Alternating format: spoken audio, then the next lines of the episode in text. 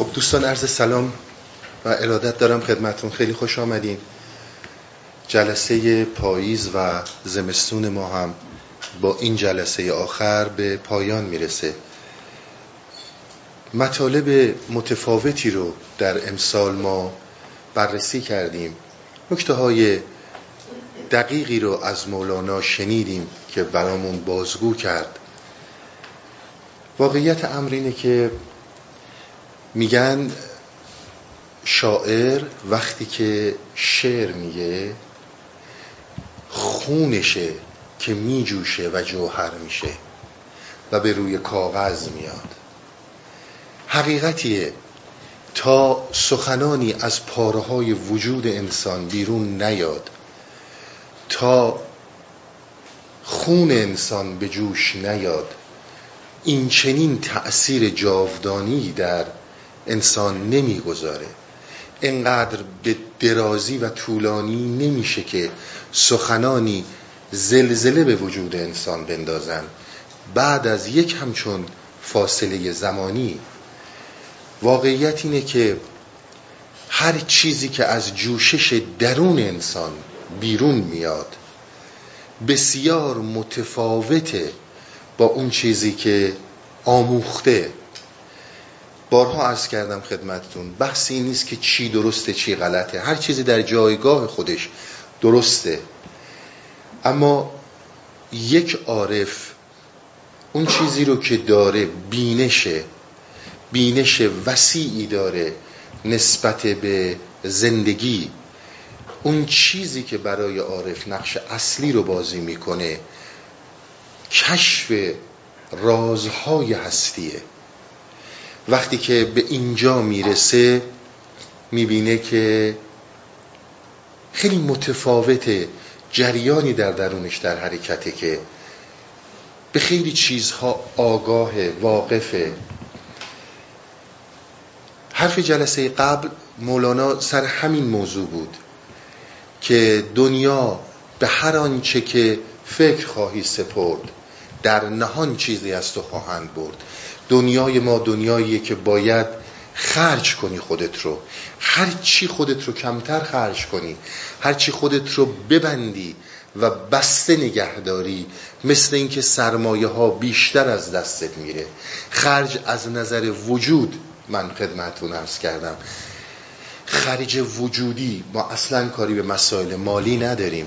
هرچی انسان میره و در موضع تدافعی پنهان کردن خودش فرار قرار می‌گیره می‌بینه که مثل اینکه بدتر میشه تا اینکه میره به دل مسائل و خودش رو خرج می‌کنه. خرج کردنش باعث میشه که هزاران چیز دی متفاوتی براش به وجود بیاد. حرف مولانا این بود که فکر نکن که هرچی خودتو کمتر خرج کنی در واقع انباشتهات بیشتره. انباشتهات کمتر میشه و هرچی خودت رو بیشتر خرج کنی بیشتر بهت میدن. عین همون درخت بیدی که به هر طرف که باد میوزه حرکت می‌کنه. نه اینکه حزب باده. اشتباه نکنیم. بحث اون نیست. سالک می‌بینه. اگر امروز برای من این مسیر هست خب این مسیر هست. اگر فردا این مسیر عوض شد خب عوض میشه. کشف می‌کنه گونه های متفاوتی از زندگی رو. در یک نقطه منعطف نمیشه. و همیشه از ما می‌برن. به قول سعدی حرف خوبی می‌زنه. میگه گل دل به آبی که باغبان بهت میده خوش نکن. این بهت آب میده که از اون ور ازت گلاب بگیره. این یک قاعده خیلی مهمیه در زندگی ما. به ما نمیدن که فقط نگه داریم برای خودمون. باز هم من خدمتون ارز می‌کنم به هیچ عنوان منظور ما مسائل مالی نیست. به هیچ عنوان منظور ما این حالا دکونا بیزنس هایی که امروز باز شده نیست. بحث ما از وجود خودته. اون چی که در درون خودت هست. ازش دریغ نکن. خودت رو خرج کن. وقتی که کردی وقتی که دیدی چیزهای متفاوت رو انگار ده ها شکوفه نو در درونت باز میشه.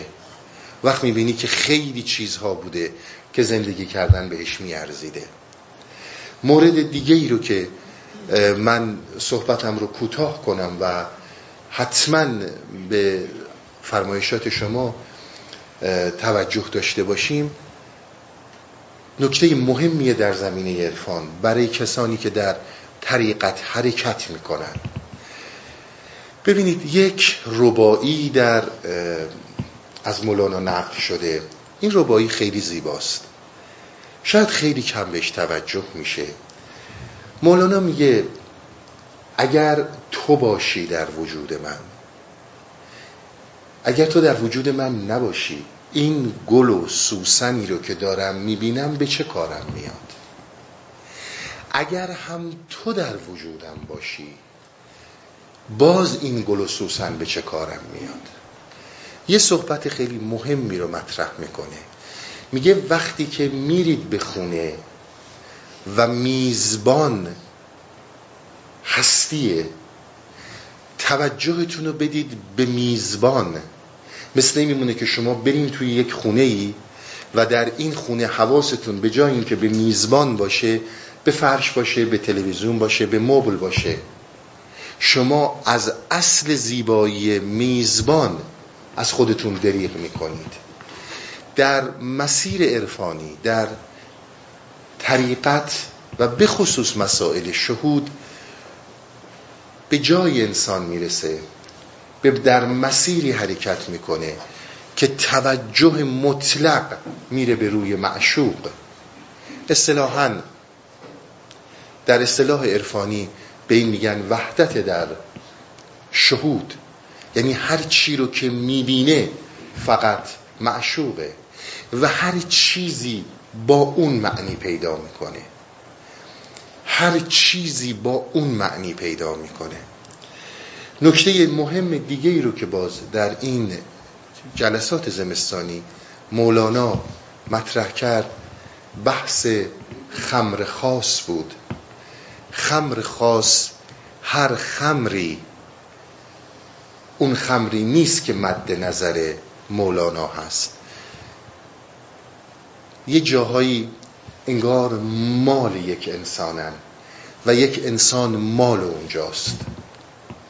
همونجا برای یکی دره و برای کسی دیگه ای دیواره. به این نکته ها خیلی توجه داشته باشین. و بعد یک پارچه دیدن زندگی یک پارچه دیدن حیات بسیار نقش مهمی رو بازی می‌کنه. اون چیزی که به ما گفته میشه فقط لذائز رو جذب کنید. والا اینا همش دروغه زندگی ما. محال ممکنه همچون چیزی توش باشه. هم عقلا محاله و هم عملا محاله. هر لذتی رو که شما تصور متصور بشید سایه‌ای که بر ضد اونه باهاش وارد میشه. هر چیزی رو که دارید و هر جایی که می‌رسین اون سایه از دست رفتنش اون سایه توان ندای توان عدم توان نگهداریش در انسان وجود داره وارد میشه. حالا موقعی که میاد باهاش خوشحال میشیم. موقعی که اون سایه جلوگری می‌کنه اون موقع فقانمون میره بالا.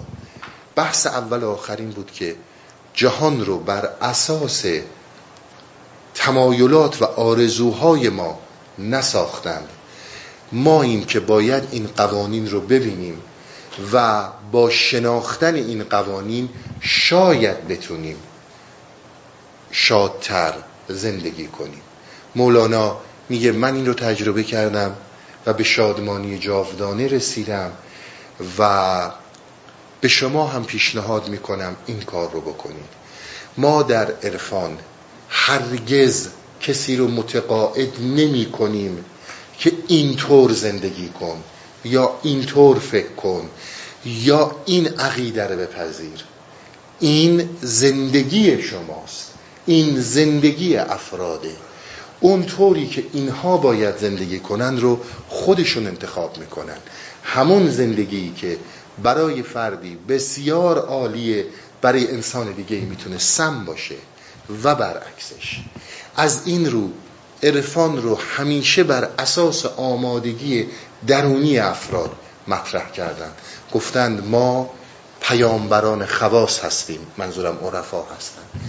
و کسانی که به این آمادگی رسیدن.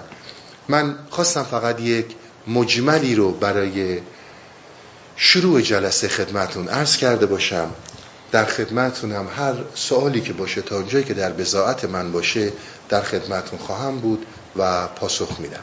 بفرمایید.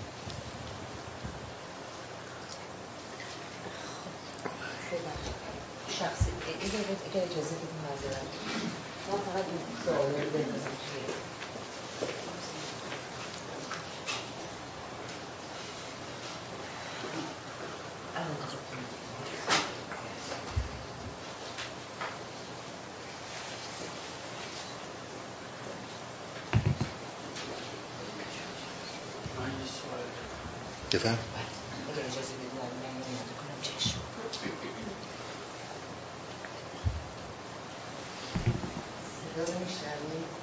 نه نه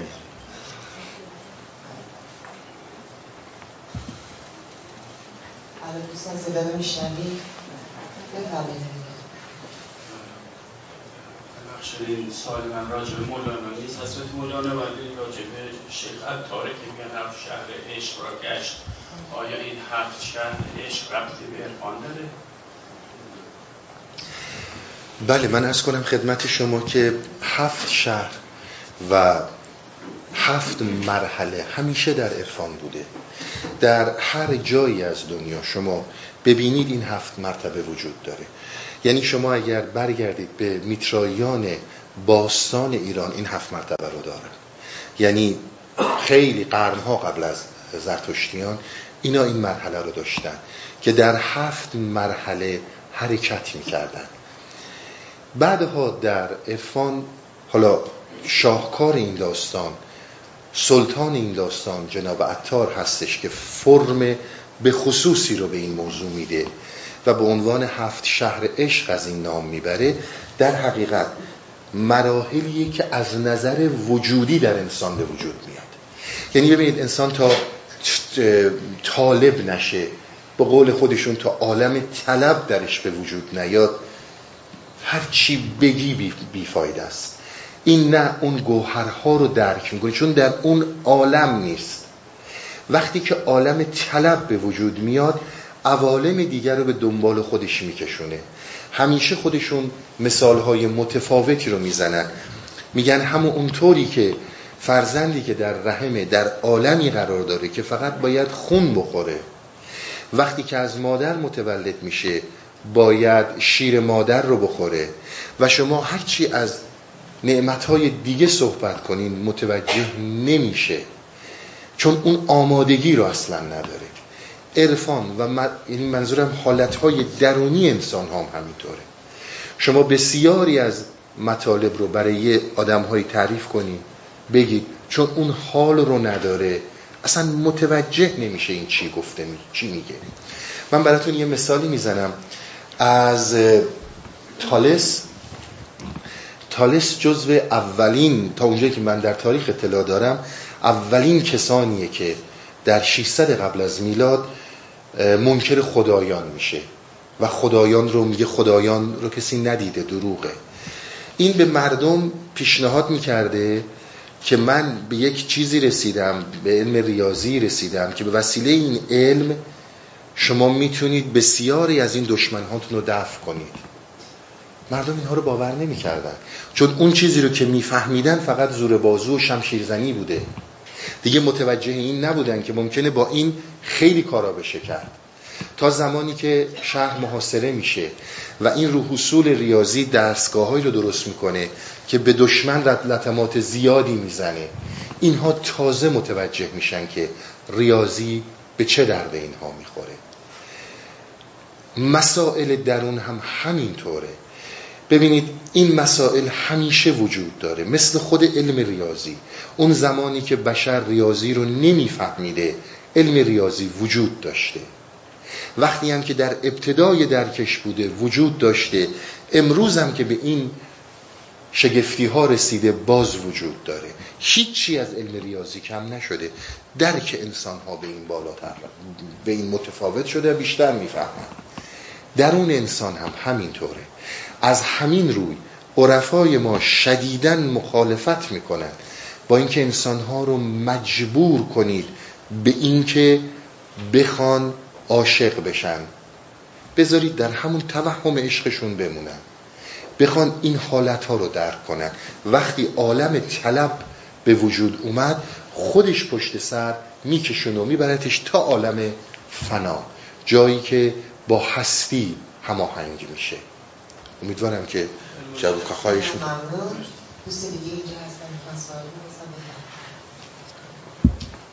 با سلام و عرض ادب. جناب در فرمایشاتی که کرارم فرمودیم برای طی مسیر طریقت حتما باید یه پیری باشه یه بلد راهی بله. باشه. و اتفاقا حضرت حافظ هم بارها به این نکته اشاره کرده در بی پیر مرو تو در خرابات. و بله. همچنین حضرت مولانا. بله. حالا سوال بنده از جنابالی اینه که در این وضعیتی که باز جنابالی در فرمایشاتتون کرارن فرمودیم که این مکاتبی که هست همش ارفانی نیست. بله. بعضی هم دکانه.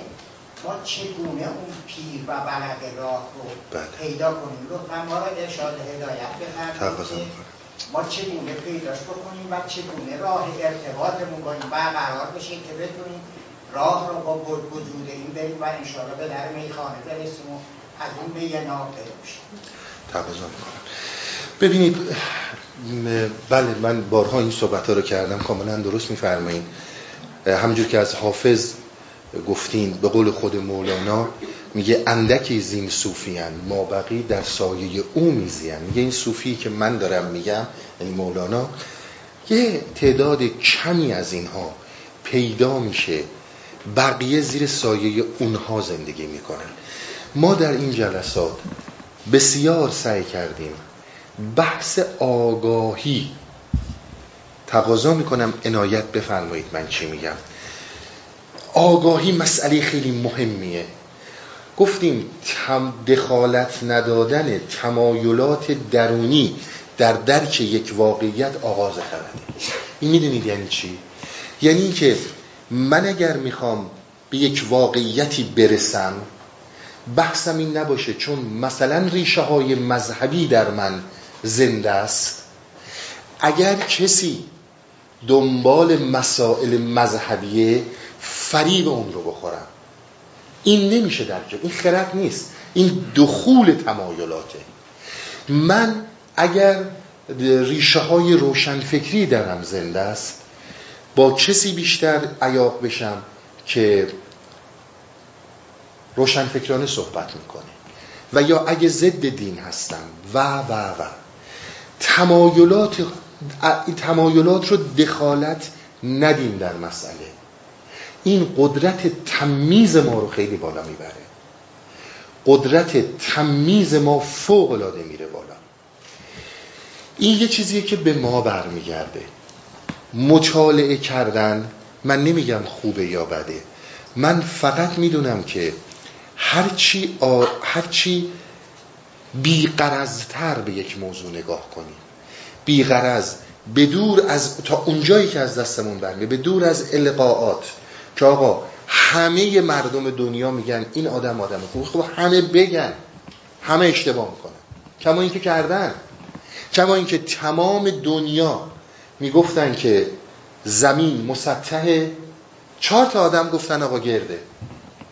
دلیل نمیشه که چون همه یک موضوعی رو تایید می‌کنن پس این موضوع درسته. چون متاسفانه یه موقع های آدم می‌بینه که تعداد پیروان یک فکر دلیل بر حقانیت اونها میشه. به همین خاطر شما می‌بینید بسیاری از این ادیان میان و برای خودشون بسیار پیروان رو زیاد می‌کنن. چون چشم مردم به اکثریت میگه آقا ده میلیون پیرو داره. یعنی این ده میلیون نمی‌دونن. خب میشه ندونن. خیلی خیلی چیزا خیلی جاها این اتفاقا میفته این یعنی عدم دخالت تمایلات در درک واقعیت. من باید خودم به یک نقطه‌ای به یک پوینتی به یک جایی برسم. این یه طرف داستانه. طرف دیگه داستان که این طرفی که به ما برمیگرده. باز بودن آنتنهای ما روشن بینی ما و اینکه صحبت هایی که در تمام این مدت مولانا کرد. ببینید اینها خیلی به تمیز انسان کمک می‌کنه. مهم نیست که من بدونم شما کی هستین. مهم اینه که بدونم من خودم کی هستم. ببینید اینها چقدر جلوی خرد و خورشید خرد رو می‌گیره. ما قبل از اینکه بخوایم بدونیم من کی هستم می‌خوایم ببینیم دیگری کیه. بدونیم که خودمون به اون به خودمون آگاهی داشته باشیم. من سرتیترایی از این صحبت ها رو دارم خدمتتون عرض می‌کنم. صحبت مولانا این بود که تو با خشم قدرت نمی‌گیری. با آرامش ممکنه قدرت بگیری. خشمم راهش این نیست که از در عشق وارد شی و بگی یه ماسک رو خودت بکشی. باید خشم رو ببینی به صورت یک پارچه و بسیاری از این نکته هایی که در زمینه آگاهی به ما توضیح داد مولانا که تو این شاید 7 سال تیکه تیکه چیزهایی که به ما برمیگرده که ما باید چجور آگاه باشیم و چجور ببینیم مطرح کرد. دیدن خود زندگی به طور یک پارچه به این صورتی که جهان رو بر روی تمایلات من نیافریدن من به این جهانی که اومدم من باید قوانینش رو بشناسم. رو ساز من نمیرقصه. شادی هست پشت سرش غم میاد. اون خدای ذهنی مهربونی رو که ساختن فقط مواظب اینه که پای من توی چاله نره خب یک دروغ ذهنیه. تمام صحبت مولانا همین بود. که آقا اینی تو در یک جهانی اومدی که توفانهای سهمگین در کنار زیبایی ها و آرامش های معتدل با هم آمیخته شدن. جنگ ازداد است عمر این جهان. صلح ازداد است عمر جاودان. دیدن این مسائل بسیار به ما کمک می‌کنه که یک شناخت صحیح تری نسبت به زندگی داشته باشیم. و باز اون چیزی که به ما برمیگرده که مولانا بسیار رو این تکیه کرد بحث اینه که آقا با پیر بشین با پیر پاشو. پیر رو ببین ببین این برای تو اون حالت رو داره یا اون حالت رو نداره. اینا میشه قسمت هایی که ما باید بهش توجه داشته باشیم. یه قسمت های دیگه هستش که در از طریق پیر باید این رو از دیدگاه پیر باید این رو دید. حالت های درونی رو تشخیص دادن. درست دست رو گذاشتن روی درد و فشار دادن نزد نشونه های پیره همونطوری که شما اگر یه دکتر رو ببینید به محضی که درد رو میگین دست رو می‌ذاره روش و میگه این نقطه است میگه این بله این از نشونه های پیره. یعنی زمانی که درست در مقابلش لجاج داری و خشونت داری درست انگوش رو همون می‌ذاره. این دنبال این نیستش که تمجید کسی رو برانگیزه. این دنبال چاق کردن نفس کسی نیست. این دنبال این نیست که مردم به این بگن این آدم خوبیه ازش تعریف کنن. این دنبال اینه که درد رو پیدا کنه و اون درد رو ترمیم کنه. این از اون نشونه هاییه که داره. آگاه بودنش به حالت های درونی.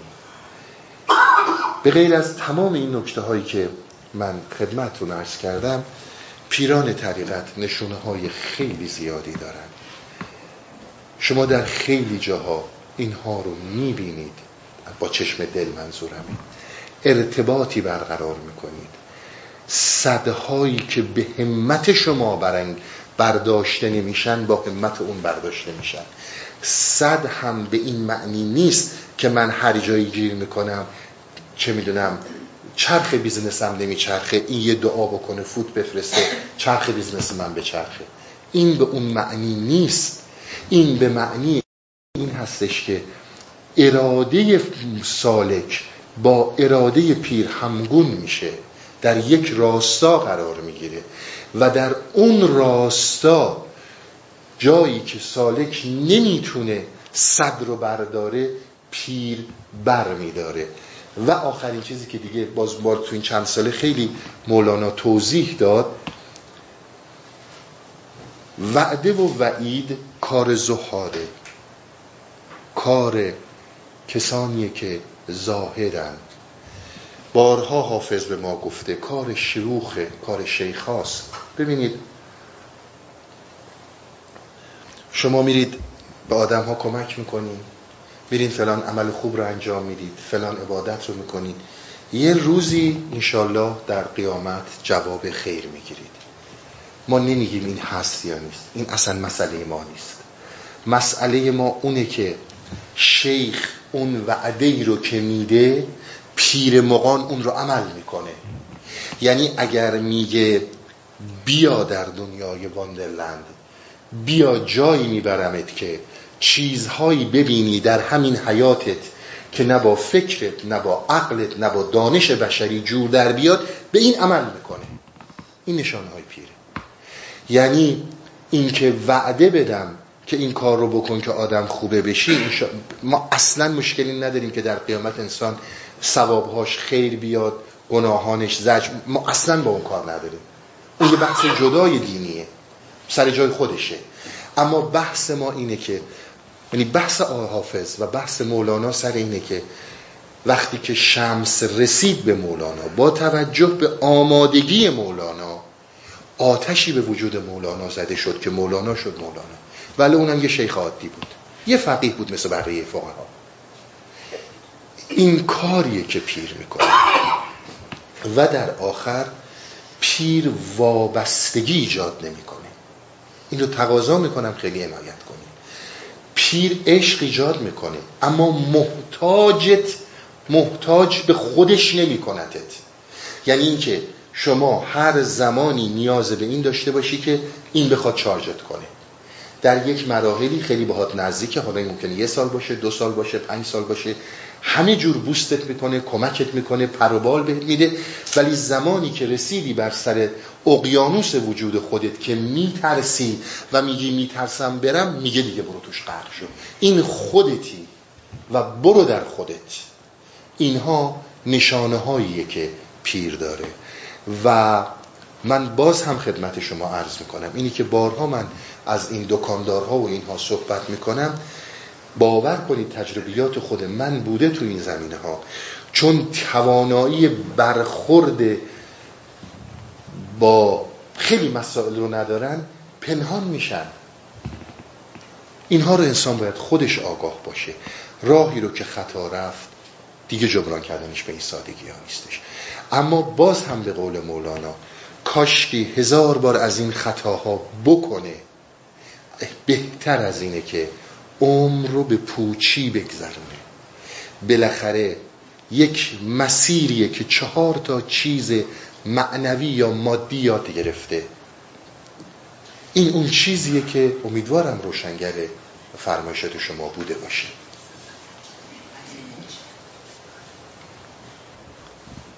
خیلی هم ممنون. من اگر اجازه بدین از سوالاتی نوشته شده چیزی رو انتخاب کنم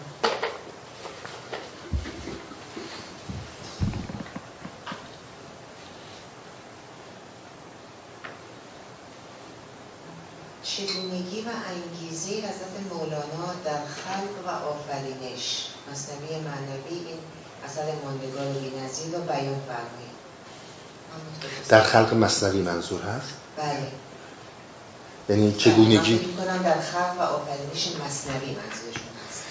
والا اگر نظرتون به تاریخ مصنوی باشه که مصنوی چطور سروده شده ببینید شاگردا و مریدهای مولانا میان پیش مولانا برای اینکه مولانا اشعاری به وزن اشعار عطار بگه که اینها در ذکر یعنی مصنوی بگه که اینها بتونن در ذکر ازش استفاده کنن.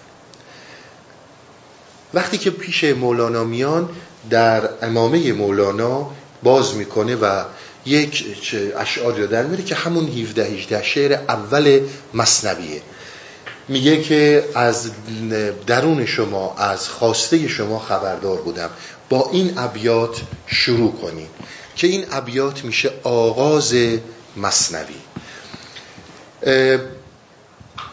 تقریبا مورولس به قول اینجا یا شاید 15 سال آخر عمر مولانا معطوف به مصنوی در کنار جبت دیوان کبیر هم هست اما مصنوی از این تقریبا 15 سال آخر عمر شروع شده. بعدها دیگه حالا می‌دونید مصنوی خودش یک سبک شعریه دیگه سنایی دوتا دوتاییه دیگه دوتا این ور مصر آخرین حرف با اون باد بخونه با مصرع دوم. بعد دیگه اینقدر این کتاب معروف شد که اسم مصنوی گرفت.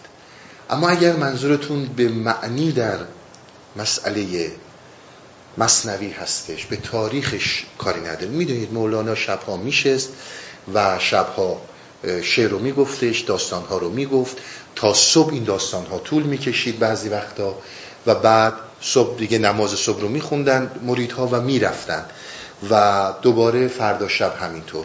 یه مدتی وقفه افتاد مدتی در دفتر اول تا دفتر دوم مدتی این مصنوی تأخیر شد مهلتی بایستا خونشیر شد. از اونجایی شروع میشه که ظاهرا در ابیات پایانی دفتر اول مولانا میگه که جوشش های من داره میخوابه. سر چاه رو می‌ذارم تا دو مرتبه کی سر در بیاره. این رو از اون نظر خدمتون عرض می‌کنم که اگر در کتاب هایی که امروز نوشته میشه میگن به خاطر رحلت همسر حسام الدین چلبی بوده و چون حسام الدین زبان بست و رفت به باغ مولانا دیگه شعر گفتن رو متوقف کرد به از نظر ما نمی‌تونه درست باشه چون خود مولانا میگه جوشش دیگه نمیجوشه دیگه نمیاد بالا. مصنوی بالغ بر من نظر خودمون رو میگم من کاری ندارم به من نظر از نظر هستی اوریان میگم. 25925 بیت از مصنوی مورد تایید ماست که ما معمولا من ابیات رو می‌خونم. در کتاب های متفاوت بیشتر از این نوشتن 28 تا 30 هزار بیت نوشتن که اینها مال مصنوی نیست. باز ارز کنم به خدمت شما که دفتر شش دفتره دفتر هفتمی وجود نداره.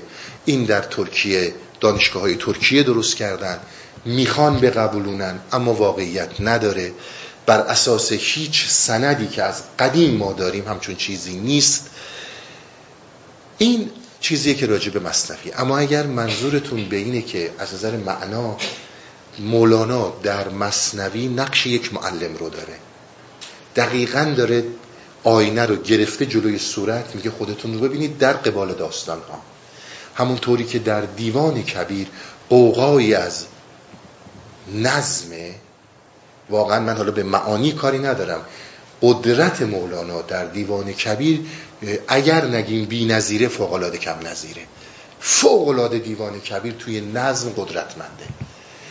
در مصنوی شما اینها رو به این صورت نمی بینید چون از جوشش ناخداگاه مولانا برخواسته بسیاری از ابیات در مصنوی و در دیوان کبیر اینها ذکرن. اینها دیکود می‌کنن ما راجع به این موضوعات هرگز وارد صحبت نشدیم. بسیاری از ابیات حالتهای خاصی داره. حالا دوستانی که بیشتر در سما میان و در ذکر میان می‌بینن ابیاتی که مولانا میگه چه تأثیرات به خصوصی داره نکته دیگه ای که در رابطه با مصنوی من باید خدمتون بگم مصنوی رو شما بیشتر عشق نامه بگیرید. شما می‌دونید مصنوی هرگز با نام خدا شروع نشده. در صورتی که تمام کتب اون زمان در دوران مولانا قبلش بعدش با ستایش و حمد خدا ستایش رسول خدا و نعت به اصطلاح مده خلفای راشدین شروع میشه. سنایی رو ببینید همینه فردوسی رو ببینید همینه عطار رو ببینید همین اصلا یه قانون سعدی رو ببینید. این یه قانون بوده. حافظ رو از این موضوع مستثنا می‌بینید مولانا رو هم مستثنا می‌بینید. بسیار بحث جالبی داره که اصلا چطور یک نفر بدون در یک همچون زمانی با این جرأت بدون نام خدا مصنوی رو شروع کرده.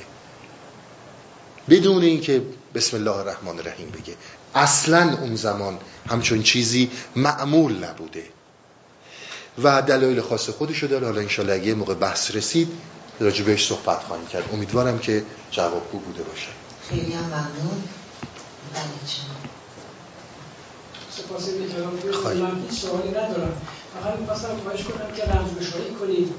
در ادامه صحبتتون همه اعتراف داریم که همیشه پیر هست که مرید رو انتخاب بله. مرید نمی‌تونه پیر رو انتخاب بله. کنه. و دلیلش هم این هست که هیچ بنده نمی‌تونه خدا رو انتخاب بکنه. اگه این کار بکنه که کفره. بله. بنابراین اصولا این پیر هست که تعیین کننده هست. ما جزی از پیر هستیم. بله. چطور می‌تونیم که ادعا بکنیم جزئی بدون کل خودش رو پیدا کنه؟ بله. جز قادر به این. اگه این باشه اصلا نمی‌تونه نام موری باشه بله. بله. بسیار نکته مهمی رو اشاره فرمودین در رابطه با سوالی که دوست عزیزمون کردن سر مسئله پیر نکته بسیار مهمیه. ببینید منظور من دقیقا همین نقطه است. یعنی زمانی که یه عده مبلغ دارن میان میگن آقا جان تو بلند شو بیا تو این فرقه ما. این فرقه ما ما تو رو می‌بریم به آسمون اول آسمون دوم بعد میری تو عرش. بعد شما به همین دوستان بگین اصلا تو خودت می‌دونی چی میگی؟ آسمون اول کجاست؟ عرش کجاست؟ اصلا چی داری میگی؟ میریم به استور سازی به افسانه پردازی. اساسا ما این هستی و رو همین منوار رفتیم جلو. که آقا جان از چیزی بگو که دیدی و تجربه کردی. و ادعاش رو می‌تونی بکنی. بریم تو این آسمون که حالا تو این آسمان ها فرشته ها بالاشون اینجوره اندازه بالشون اینقدر نمیگم هست نمیگم نیست. از چیزی بگو که تجربه کردی. حالا انسان ها با توجه به مسائلی که دارن مشکلاتی که دارن همه جور میان و یک ادهی رو تارگت می‌کنن. حالا این می‌تونه به صورت دین باشه این می‌تونه به صورت فرقه باشه. و بعد مهمتر از همه انگهای مریضی که می‌زنن. که آقا چون تو این مسئله رو داری مثلا داری گریه می‌کنی تو مریضی. تو مثلا میگم نمیای فلان کار انجام بدی تو بیماری داری. بیا ما خوبت می‌کنیم اینها تماما فریبه. اما برگردم به فرمایش شما.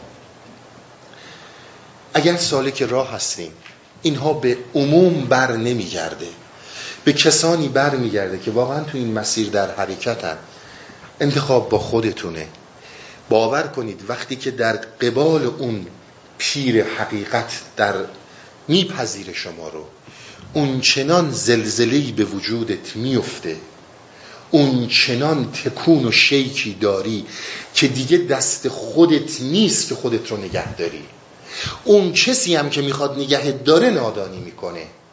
چون اون اون لرزه رو در وجودت انداخته همه صحبت سر اینه که آقا جان در این هستی بیکرانه ما با یک هستی لاشعور با یک هستی که هیچی نمی‌فهمه در روبرو نیستیم.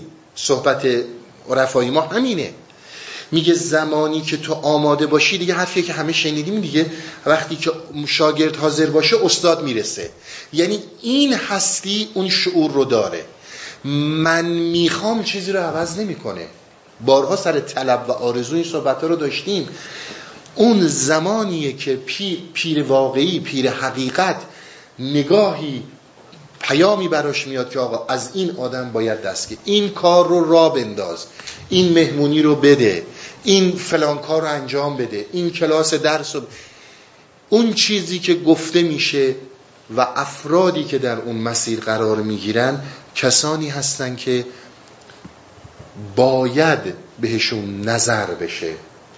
و بسیار نکته مهمیه این نیست که من رو کسی متقاعد کنه برم پیر رو انتخاب کنم. اصلا این اعتقاد اعتقاد فکری نیست.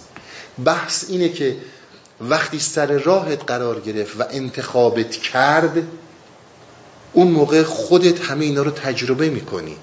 همون مسئله است که برای یکی دره برای یکی دیواره.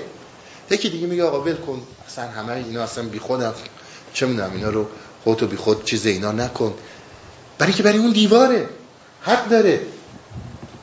اصلا بحث همینه. اون بحث نیست کسی بگه اون کاملا درست داره میگه.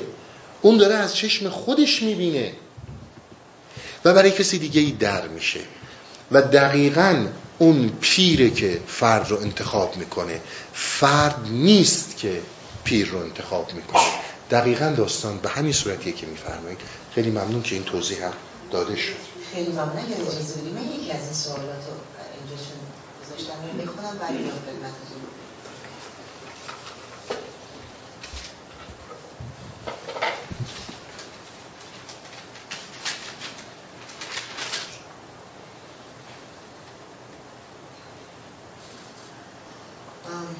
استاد عزیز لطفا نظر خود را در مورد خواندن فاتحه یا سوره های قرآن برای کسانی که در قید حیات نیستند بفرمایید. چنانچه این سوال در جلسه سلام می باشد خانه شرف بله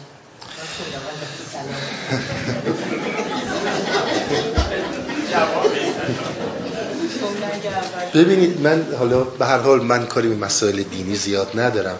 اما یه چیزی رو قبلا هم شاید گفتم باز هم تکرار می‌کنم. یک چیزی در عرفان ما وجود داره که میگن از یک کسی که از این دنیا میره سه چیز به دردش می‌خوره. یعنی می‌تونه به دردش بخوره. این رو توجه داشته باشیم چون واقعا زیاد وارد مسائل شاید این یک راهگشایی برای صحبت باشه میگن یکی این که علمی از اون به جا بمونه که به درد افراد دیگه ای بخوره. یعنی وقتی که این از این دنیا رفته کتابی نوشته صحبتی حالا اختراعی هرچی یک علمی رو به جای گذاشته که این علمی رو که به جا گذاشته بعد از اون دیگران ازش استفاده می‌کنن. دو بنایی رو جایی رو ساخته که بعد از مرگ خودش خیلی از این استفاده می‌کنن من چه می‌دونم؟ مثلا بیمارستان. یک بیمارستانی رو ساخته که بسیاری از آدم ها بعد از این از این استفاده می‌کنن. این به کارش میاد. و یا اینکه فرزند صالحی داشته باشه که خیرات این به انسان ها زیاد می‌رسه. این هم به دردش خواهد خورد. امیدوارم در همین اندازه جواب کافی بوده باشه. خیلی ممنون.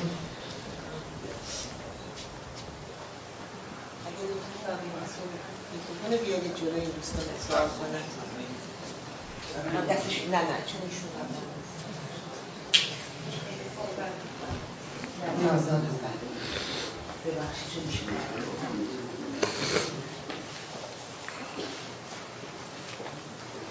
با سلام خواهش میکن در رابطه صحبتی که امروز فرمودی خرج کنیم می‌دونم خرج مالی نیست. ولی چجوری خرج کنیم. بله. بله. برای هر آدم بله. بله. ببینید من تموم شد فرمایشتون.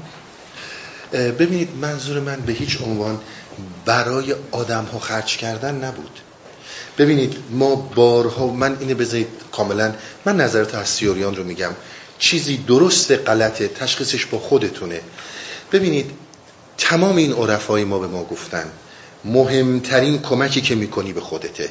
نه کمک به خودخواهی خودت. نه اینکه بشین دیست غذا رو بذار بگو دیگران نخورن من فقط می‌خورم. این نیست. کمک به خود یعنی اینکه انسان بتونه خودش رو از اسارت این خود این ego این هویت فکری رها بکنه بالاترین خدمتیه که به خودش کرده. حالا امروز روزم شما ماشاءالله دیگه دارین می‌بینین دیگه. اصلا این مسائل به شده بهترین business. یعنی مهمترین business ه. بیا اینجا یه دلار بده ده نفر آدم از گشنگی نجات بده و برو اونجا نمی‌دونم 20 سنت بده یه عده آدم دیگه و از این یعنی اگه شما بخواید تو این مسیر برین از صبحی که بلند میشین تا شب به غیر از مخارج به غیر از مالیات ها فقط باید به اینها کمک کنین. حالا اینها می‌رسه نمی‌رسه چجوریه؟ چه دو مرتبه دولت امریکا بسیار اقدام های جدی کرد که خیلی مناسب بود که جلوی اینها رو بگیره اما نشد. ما با اینا اصلا کاری نداریم. خوبه کسی می‌خواد بکنه خودش می‌دونه. ما ابدا بحثمون این نیست که برو به دیگران پول بده. ما بحثمون این نیست که برای دیگران خرج کن. برای خودت خرج کن. برای خودت خرج کن. یعنی اینکه به جای اینکه بشین و فقط منعطف باش معطوف باش به اینکه من فقط مثلا پول در بیارم. من فقط بچه هم الان بزرگ شدن دنبال بچه هم باشم.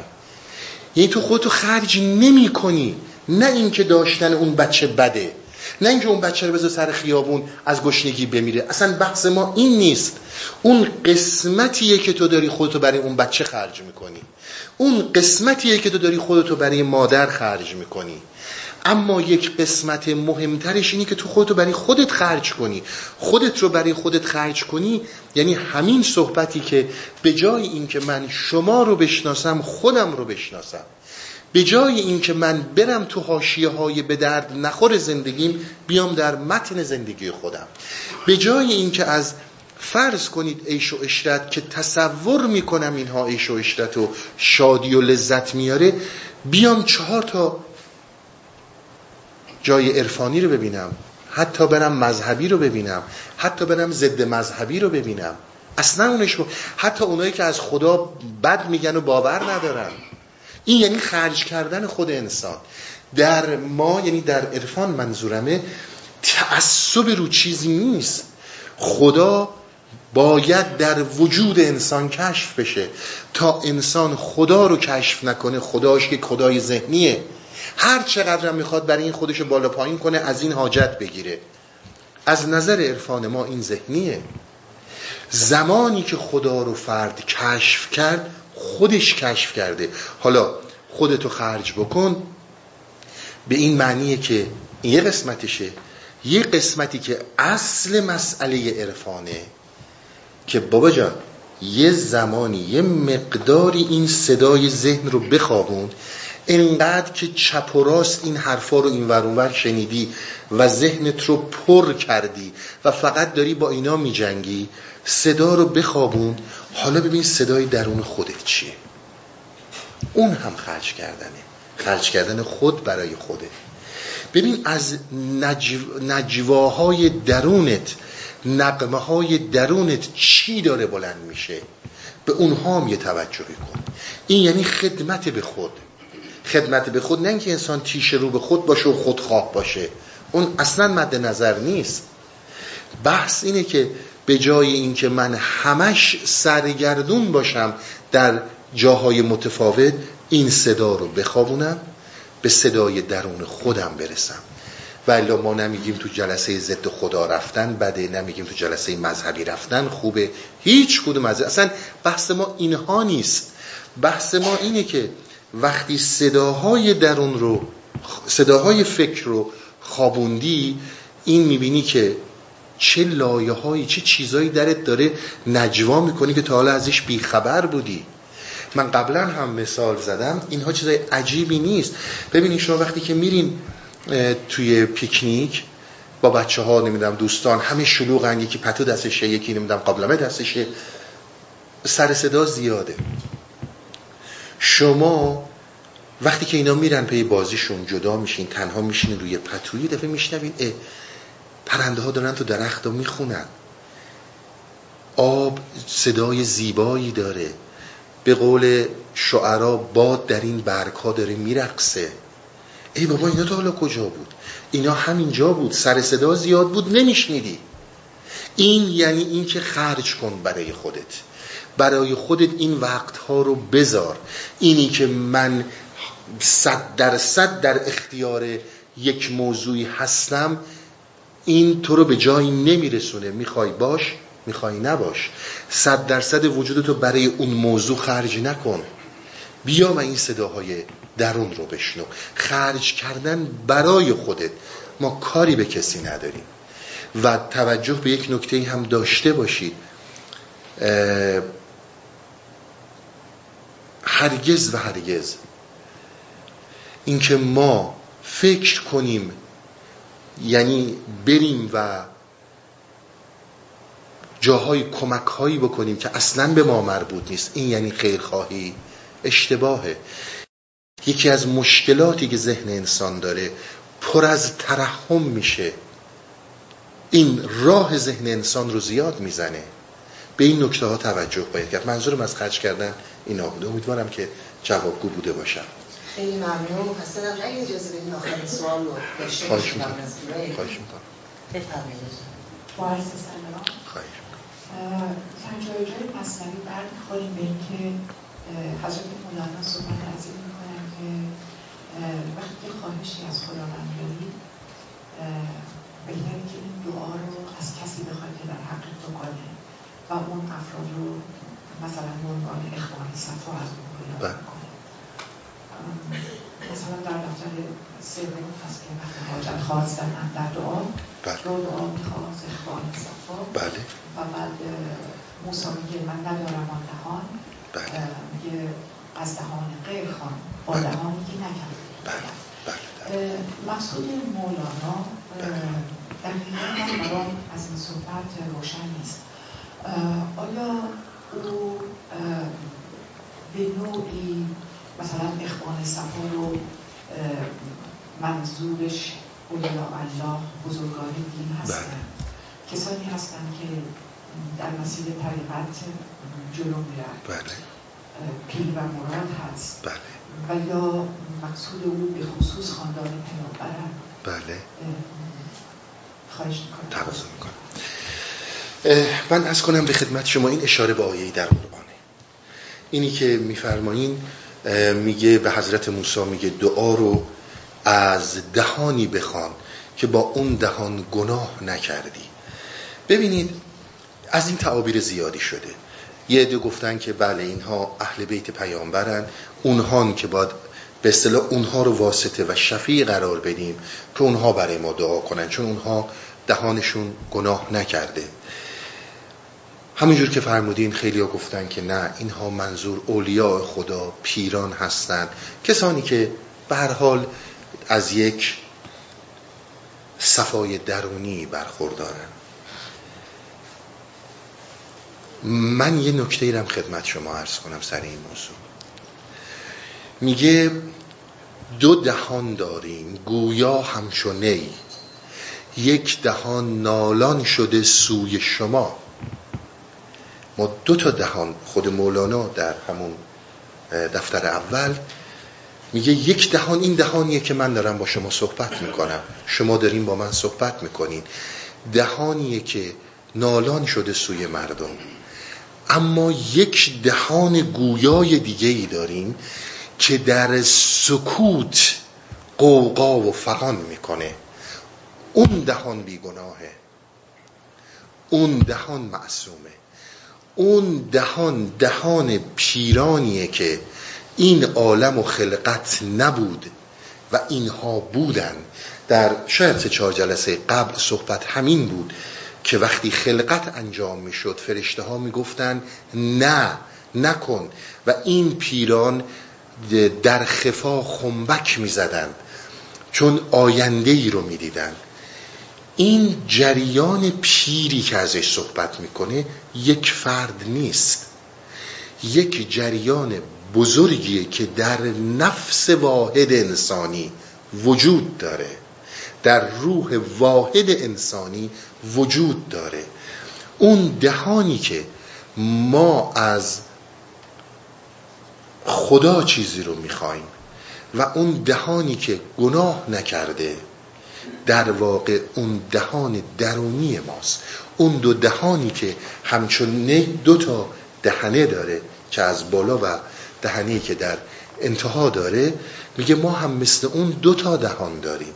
این دهان دهانیه که داریم به قول خود مولانا حالا حدیث از پیغمبر میاره میگه در قیامت وقتی که جهنم میشه مردم که میرن تو جهنم اولین در جهنم و بزرگترین در جهنم دهنه. وقت شما ببینیم خودمون چقدر به این دهن بی‌اعتناییم. و میگه که این زبان رو بذارید کنار. این گالود است. در اون سکوت من یه چیزی رو خدمتون بگم. به هر حال حالا در مجلسات عمومی هستیم. ببینید یک بی صورتی وجود داره که این بی صورتی یک شکلی رو می‌گیره. اینهایی که من خدمتون عرض می‌کنم پایه های عرفان هستند و مولانا قویا این رو تایید می‌کنه. در میترایی ها هست در مکتب بودا هست در هندویزم وجود داره و همه از این صحبت کردن. یک بی صورتی وجود داره که خودشو تبدیل می‌کنه به یک شکل مادی. خودشو تبدیل می‌کنه به یک صورت. وقتی که خودش رو تبدیل کرد به اون صورت اون یک نماد می‌گیره از اون بی صورتی. اون بی صورتی می‌تونه انسان باشه می‌تونه حیوانات باشه می‌تونه خیلی چیزهای دیگه باشه که در تبدیل تبدیل میشن به اون صورت. اصل وجود انسان اون بی صورتیه. اون نهانه. اون دهان اینکه خودت رو بشناس در واقع همین موضوعه. که کدوم بی صورتیه که امروز شده منی که در خدمت شما نشستم؟ این چه بی صورتی بوده؟ این به کجا وصله؟ این بی صورتی رو شما مثلا من خدمتون عرض می‌کنم شما برگردید به دوران میترایی ها خود بهرام خدای بهرام نه بهرام گور خدای پیروزی. بهرام مثل یعنی پیروزی. یک بی صورتیه که در جنگ با اهرمن خیلی قبل از هخامنشیان ظهور می‌کنه. همه موجودات همینن. جلسه قبل یا دو جلسه قبلم من همین رو عرض کردم که عرفای ما میگن هر نمادی خوک، مورچه، انسان، میمون هرچی درخت، سنگ، ستاره ها اینها مثل کلماتی میمونن که ما اصل اینها رو می‌بینیم. اون دهان گناه نمی‌کنه. و در این مسیر اگر قدم بردارید و سلوکی داشته باشید می‌بینید که اون چیزی رو که اون می‌خواد با خواسته ای رو که من در هویت فکری دارم متفاوته. هرگز اون نه نمیشنوه ولی من اغلب امور نمیشنوم این اون دهانیه که از نظر ما اشاره می‌کنه. ولی همون جوری که فرمودین بسیار این تفسیرها انجام شده. امیدوارم که جواب داده باشم. سلامت ارز کنم به خدمت شما که یکی دو تا نکته رو من ارز کنم. در مورد سوال اولی که دوست عزیزمون پرسیده بودن در رابطه با خلق مصنوی به من توضیح دادن که دقیقا منظورشون چی هست. در قبال مصنوی ببینید کلماتی که در مصنوی به کار رفته اولا مولانا بر زبانهای عربی فارسی یونانی و بلغاری ما به استناد مصنوی میگیم. ما کاری به تاریخ نداریم لغت هایی که به کار رفته. فوق العاده طولایی داشته. فوق العاده قدرتمند بوده. در ترکی بوده در عربی بوده.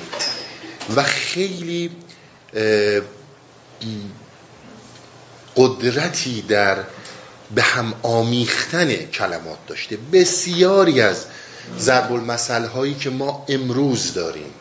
هر شاید خیلی از ضرب المثل هایی رو که روزانه به کار می‌بریم از مصنویه و در مصنوی به کار رفته. این فقط نه تنها در قبال لغات اینطوره در قبال مسائل دیگه همینطوره ببینید خیلی از داستان ها داستان های کلیل است. خودش هم اشاره می‌کنه در مصنوی که مثلا این داستان وام گرفته شده از کلیل و است. داستان هایی هست که از عطاره از صنایع از خیلی کسانی که قبل خودش بودن و این داستان ها رو از اونها وام گرفته. منتها مسئله سر اینه که وقتی وارد این داستان ها شده شیوایی لغت خیلی فرق کرده. و بعد نتیجه گیری هایی که مولانا از این داستان ها در مسیر درونی کرده. یک سری دیگه از مسائل مسائل تاریخیه. من چون اینو گفتین یه نکته یادم افتاد. مسائل تاریخی یه سری مسائل واقعا در تاریخ بوده. یه سری مسائل رو خود مولانا ساخته. یه سری مسائل رو اصلا شما من الان براتون یه مثال می‌زنم. در پایان دفتر اول یک داستانی از مولانا هست در رابطه با حضرت علی. از علی آموز اخلاص عمل شما حتما همه شنیدین همیشه همه جا بوده. در این داستان مطرح می‌کنه که وقتی اون پهلوان عرب از این ور خندق پرید این ور خندق و جنگ شد حضرت علی سر پهلوان عرب رو نبرید. بهش گفت میبخشمت و برو. با وجود اینکه اسلام نیاورد. شما در هیچ آثار تاریخی اینی که من خدمتتون میگم خیلی ما رو اذیت می‌کرد یه زمانی. چون تمام تواریخ اسلام تمام تاریخ ها به اتفاق می نویسن که سر این پهلوان رو برید. هیچ کدوم نگفتن که این عف کرده. تا یک زمانی من نکته ای رو دیدم در غزالی. چون ببینید برای کسانی که آگاهی دارن با مسائل حالا اسلامی غزالی یقینا یک سنده. نمیشه غزالی رو ساده از کنارش گذشت. غزالی تبری نیست. غزالی حتی واقعی نیست. حالا درسته خیلی مسائل تاریخی شاید کمتر به کار رفته. اما بارها من اینجا عرض کردم اگر در اسلام دو تا یا سه تا حجت الاسلام نام برده شده یعنی شما می‌خواین اسلام بشناسید این رو بشناسید غزالی اولینش بوده. به قول خیلی ها دومینش هم غزالیه. یعنی اینقدر این با اسلام عجینه. من دیدم که در فقط غزالی سند زده و گفته که نه این پهلوان رو بخشید و مولانا به اون سند زده. نه خیلی نکته های مهمیه که در مصنوی شما می‌بینید. بعد یه سری داستان ها اصلا مال خود مولویه. اصلا این داستان ها ریشه تاریخی نداره. در جایی که به میگه ابن ملجم باز در رابطه با خود حضرت علی میگه که به ابن ملجم گفتش که جانا شفیه تو منم مالک روحم نه مملوک تنم. گفت بزن کارتو بکن تو من خواهی کش و اصلا نگران نباش من تو رو میبخشم. شما یک سند رو این پیدا نخواهید کرد. اصلا همچه چیزی تو تاریخ نیست. ولی مولانا برای بیان نظر خودش این موضوعات رو گفته. نکته آخری که در این زمینه من خدمتون بگم فراموش نکنیم. بسیاری از کلماتی که در مصنوی گفته شده در بیخیشیه. یعنی شما یک زمانی اگر از خود برید بیرون و صحبت کنین. اون وقت می‌بینید که صحبت ها باید همین غیر منطقی باشه. سخنها باید پرت و پلا باشه. ولی در این بیخیشی این تونسته چیزهایی رو به صورت لغت به ما بده. از همین رو مجبوره که یک جاهایی لغتهایی رو بسازه. ضرب المثل رو بسازه. یک جاهایی مجبور میشه که برای اینکه قافیه جور در بیاد خیلی تغییر و تجهیزا بده. و این ایجاز خیلی بزرگیه. امیدوارم که تو این موضوع جواب کافی بوده باشه. اما در مورد سوال آخری که در رابطه با دهان شد که از دهانی صحبت کن که گناه نکردی من یه نکته رو خدمتون ارز کردم. یک بی صورتی یک صورتی می‌گیره. ببینید اینا چیزای خیلی عجیبی نیست که ما بخواه فکر کنیم توی افسانه میریم. نه شما خیلی ساده. قبل از اینکه مثلا حالا از مثال های خیلی آمیان است چون پدیده های بسیار زیباتر از اینها وجود داره. اما ما معمولا این در مصنوی ببینید قبل از اینکه اگه فرزنددار بشیم ما یک بی صورتی به نام عشق فرزند در ما هست. حالا که این فرزند دنیا میاد اون بی صورتی اون عشق داره صورت این رو می‌گیره. یعنی افسانه خدمتتون عرض نمی کنم این نیستش که داریم از چیزی صحبت می‌کنیم که حالا یعنی چی؟ یعنی همین. من تا دیروز فرزند نداشتم یک بی صورتی به نام عشق فرزند در من بود. امروز این بی صورتی شکل گرفته. شده این آقا یا این خانم؟ شده اون عشق شده اون علاقه یا حالا اون بی تفاوتی هر چی که وجود داره بین پدر و مادر و فرزند و اینا حالا همیشه هم که عشق نیستش اصلا شاید هم خیلی چیزای دیگه است. پس این بی صورتی بالقوه در همه وجود داره. و ما از این پا رو فراتر می‌ذاریم در عرفان. صحبت ما اینه که تو در این کالبد مادی خودت انقدر غرق نشو. این کالبد مادی تو یعنی یک توی انسانی مثل یک رسیور عمل می‌کنه. مثل یک دستگاهی عمل می‌کنه که امواج رو می‌گیره و بر اساس اون عمل می‌کنه. بی صورتی ها منظور ایناست. و الا چیز به خصوصی رو نمیگیم. در رابطه با سوالی که شما فرمودین که چرا حافظ و مولانا یا مولانا چرا مصنوی رو با ستایش خدا و ستایش رسول و اینها شروع نکرده. من یک بحث بسیار مفصلی رو به موقع سر این داستان حتما انجام خواهم داد. به خصوص وقتی که به ابیات اولیه مصنوی برسیم. ولی من همینقدر خدمتون ارز کنم. ما یکی از کارهایی که در عرفان انجام میدیم اینه که انسان ها یعنی عرفا انجام میدن. ما منظورم عرفا که انسان رو متوجه این بکنن که در اسارت ذهن قرار نگیر. ذهن فوقلاده اسیرت می‌کنه. ذهن تا یک جایی چراغ روشنیه. خیلی خوبه.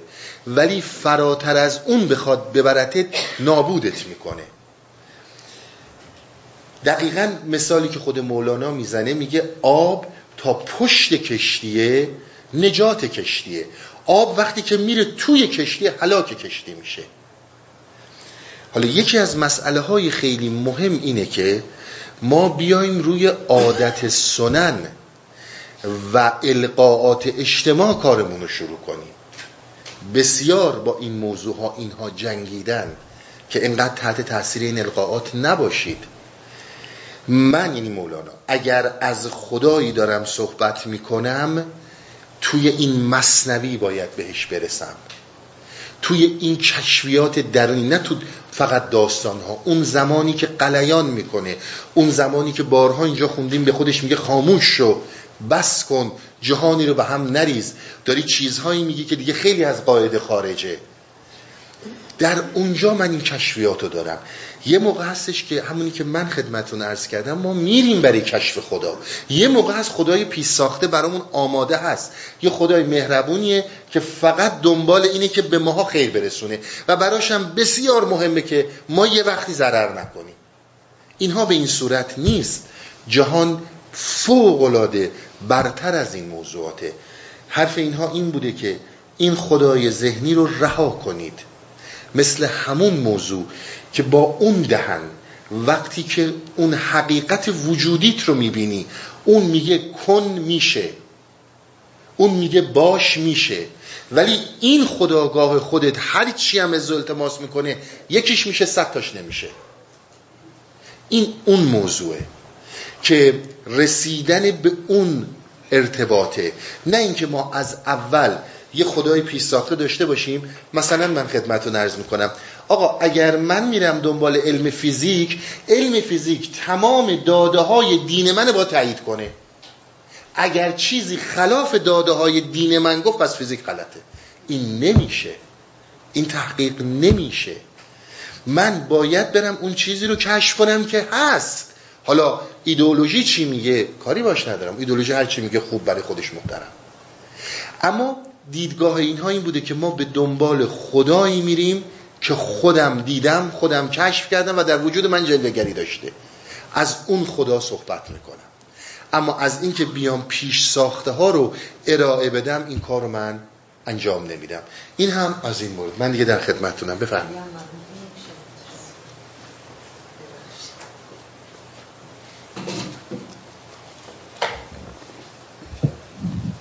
خیلی ممنون اگر اجازه بدید از سوالات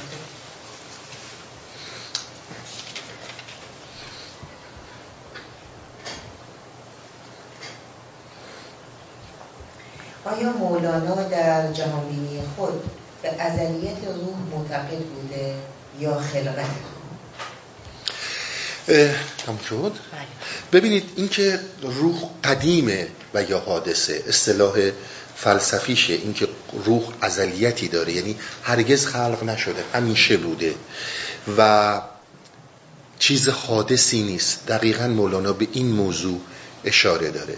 فقط فراموش نکنیم. در همون داستان که در دفتر دوم بود زاد صوفی چیست؟ آثار قدم. این صحبت رو مطرح کرد که پیرانی هستند که این پیران از ازل بودن این همون روحه. منتها این با مرحله روح انسانی از نظر فلسفی و عرفانی بسیار متفاوته. این روح در حقیقت بنیه و قوهیه که روح انسانی رو می‌سازه. پایه میشه که روح انسانی جون بگیره و اطلاع پیدا کنه. این روح الهی که متعلق به عالم امره با اون چیزی که در انسان جلوگری می‌کنه یه فرقی داره و اون فرق اینه که دستمایه روح ما اون چیزی که زمینه روح انسانی میشه روح عالم امر هستش. بله به قدیم بودن روح نه فقط مولانا بسیاری از فیلسوفان الهی قویا معتقدند که روح نمی‌تونه حادث باشه یعنی نمی‌تونه ایجاد شده باشه. قدیمه و بر این هم دلایل زیادی اقامه می‌کنن مولانا هم می‌کنه. به موقعش انشالله خواهیم رسید. خیلی ممنون. شما سوالی داشتید؟ اگه لطفا از فرصت محبت کردین سوال من اینه که عرفان نظری آیا مطالعهش برای کسی که سالک راه هست کلا توصیه میشه راهنمایی شما چی است و اگر میشه در چه مقداری بله. توصیه میشه؟ آیا دانستگی فرد رو اضافه نمی‌کنه؟ بله. بله. یا همینطور مسائلی از درون تاریخ آمریکا از موارد مشابه. خواهش می‌کنم. ببینید ارفان کلن همطور که می‌دونید عرفان به دو دسته نظری و عملی تقسیم میشه. از بسیار صاحب نامان عرفان نظری صدرالدین قنویه که همزمان مولاناست. و خب اختلافات زیادی هم وجود داشته که شب آخر روی قبر مولانا میاد برای جناز و دفن مولانا. عرفان نظری فقط یک مسئله خیلی مهمی داره. بحث دانستگی به این صورت مطرح نمیشه. به این صورت مطرح میشه که سالک را بر احوال خودش آگاهه. یعنی می‌دونه که الان یک حالتی بهش دست داده. قبضه فکر بهش حمله کرده و می‌خواد از همه چی ببره. منظورم معنویته.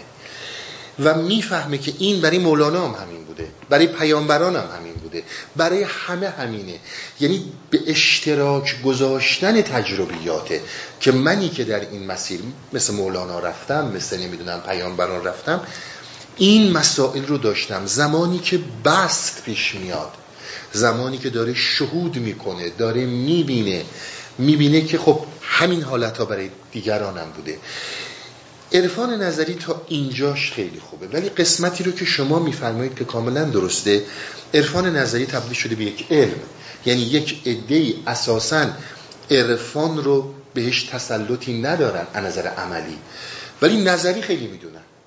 شما مثلا ممکنه که با خیلی از کسانی که حالا تدریس می‌کنن یا جاهای دیگه با خیلی زیبا باز می‌کنن.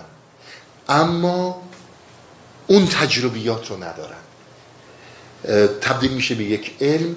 من مثالی رو قبلا زدم بازم خدمتتون عرض می‌کنم. دقیقا مثل کسی میشه که دانش برق داره و کسی که برق گرفتگی رو تجربه کرده. این دو تا مسئله متفاوت میشن.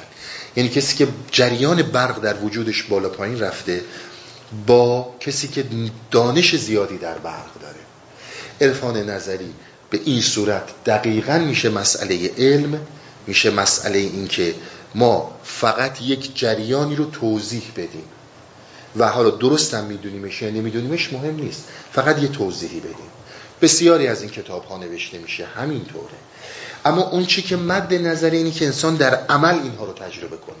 یعنی زمانی که میگی برو به آسمان معنوی طرف بره به آسمان معنوی. بفهم آسمان معنوی یعنی چی. و کمک گرفتن از عرفان نظری تا اینجایی که بدون حالتهای خودش غیر طبیعی نیست اینها برای همه پیش اومده و من جمله برای این داره پیش میاد تا این اندازش می‌تونه مفید باشه.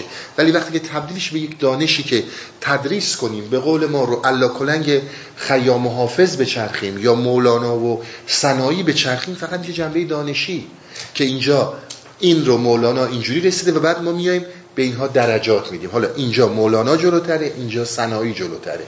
در صورتی که خودمون از اصل داستان بیخبر امیدوارم که روشن گفته باشم خدمت خیلی ممنون سوال آخر رو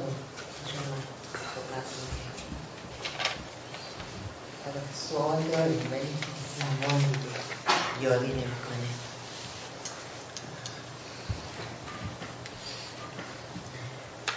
با سلام و طبق تعلیمات مولانا ما باید آرزوها را کنار گذاشته و از آنها عالی باشیم.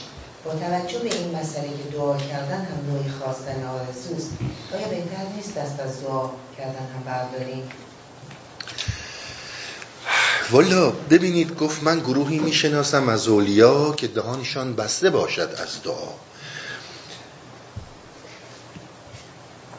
ببینید من اینجوری خدمت شما عرض کنم. شما در همه زمینه ها این می‌خواد دانش پزشکی باشه این می‌خواد فیزیک باشه این می‌خواد عرفان باشه ریاضی باشه.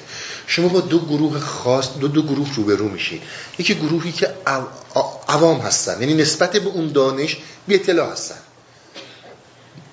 اگر کسی بخواد یک مطلب پزشکی رو برای کسی که هیچ اطلاعی از پزشکی نداره باز کنه قطعا به درد سرهای زیادی می‌خوره و باید خیلی توی حاشیه ها بره خیلی داستان درست کنی یه جوری که این قابل فهم بشه برای اون فرد.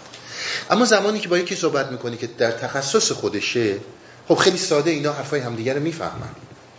عرفانم همین موضوعه.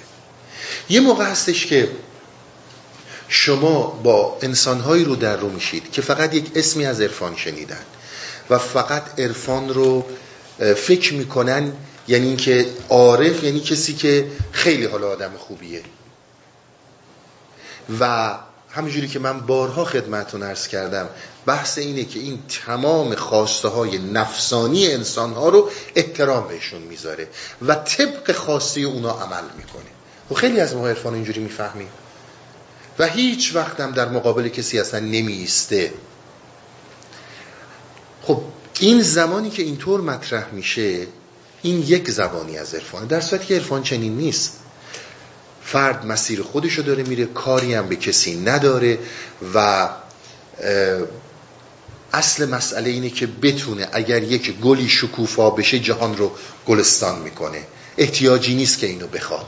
این رو خیلی از مردم عادی متوجه نمیشن. یعنی تصورشون از یک عارف اینه که صد درصد با مسائل اجتماعی هماهنگی داره. خب مسائل دینی و شریعت هم همینطوره. شما وقتی که با یه عده رو در رو میشید که این آدم ها نسبت به عرفان بی اطلاع هستن وارد تو اون مقوله نشدن میگن آقا میگن آقا دعا کنید. دیگه کاری دیگه نمیشه کرد. یعنی دعا همیشه زمانی که دیگه کاری دست آدم بر نمیاد. وقتی کاری از دستت بر بیاد که دعا نمی که. این قاعده انسانه. بعد هم اگر این دعا مستجاب شد که خب گرفتی دیگه گرفتی برو. اگر هم مستجاب نشد که خب بالاخره باید باشه جز دیل کنی دیگه. کاری دیگه نمی‌تونستی بکنی. یعنی کاری از دستت بر نمیمد اونو گذاشتی کنار رفی دعا کردی. این آخرین حالتیه که آرامش رو به انسان میده. اما زمانی که شما در این مسیر حرکت می‌کنید. زمانی که شما تلعلوهای هستی در وجودتون هست. اون چیزی اتفاق میفته که باید بیفته.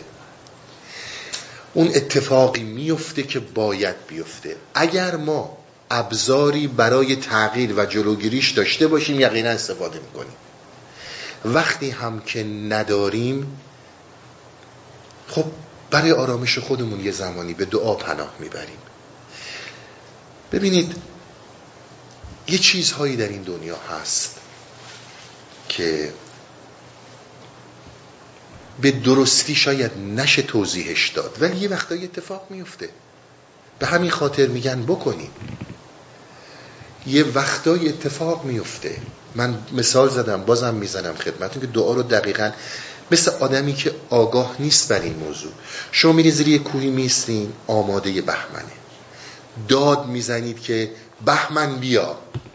بهمن سقوط می‌کنه. آیا این حرف شما رو فهمیده؟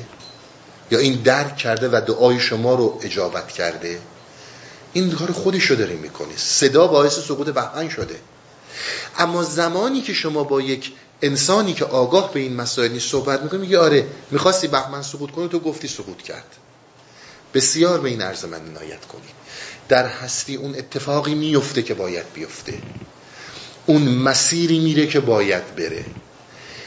و اگر هم در اون بی صورتی انسان که ما ازش صحبت می‌کنیم که بی در بی صورتی زندگی می‌کنه اون خودش جزئی از این هستیه. اون خودش عقلی از این هستیه. می‌دونه چه اتفاقی داره میفته در این خداگاه ما مشکل پیدا می‌کنیم. و الا شما یقینا بدونید جایی که کاری از دست آدم بر بیاد به دعا پناه نمی‌بره. دعا مال زمانیه که کاری از دست انسان بر نمیاد. اما ما هرگز اشتباه نکنیم. صحبتی که همت همراه کردن پیر هست. به اصطلاح دعای خیر پیر برای مسئله است با این موضوع خیلی متفاوته. اینا رو با هم اشتباه نکنیم من اینها رو خیلی توضیح دادم. اون جایی که همت میگه همرام کن. اون جایی که به پیر میگه من نیازت دارم و نیاز این رو می‌بینه این بسیار متفاوته با خواسته های فکری و آرزوهای فکری. که تمام این صحبت ها در بحث دعا که یادم نیست یکی دو سال پیش انجام شد من خیلی مفصل توضیح دادم. که آقا این موضوعی که پیر در کنارته و دستتو می‌گیره با مسئله خواسته ها و آرزوهای ذهنی متفاوته. و بازم فراموش نکنیم نه پیر باز هر جور که هر کی خودش صلاح می‌دونه نه عرفان برای راه حل های غیر ممکنی کسی نیست اصلا با فکر نیست.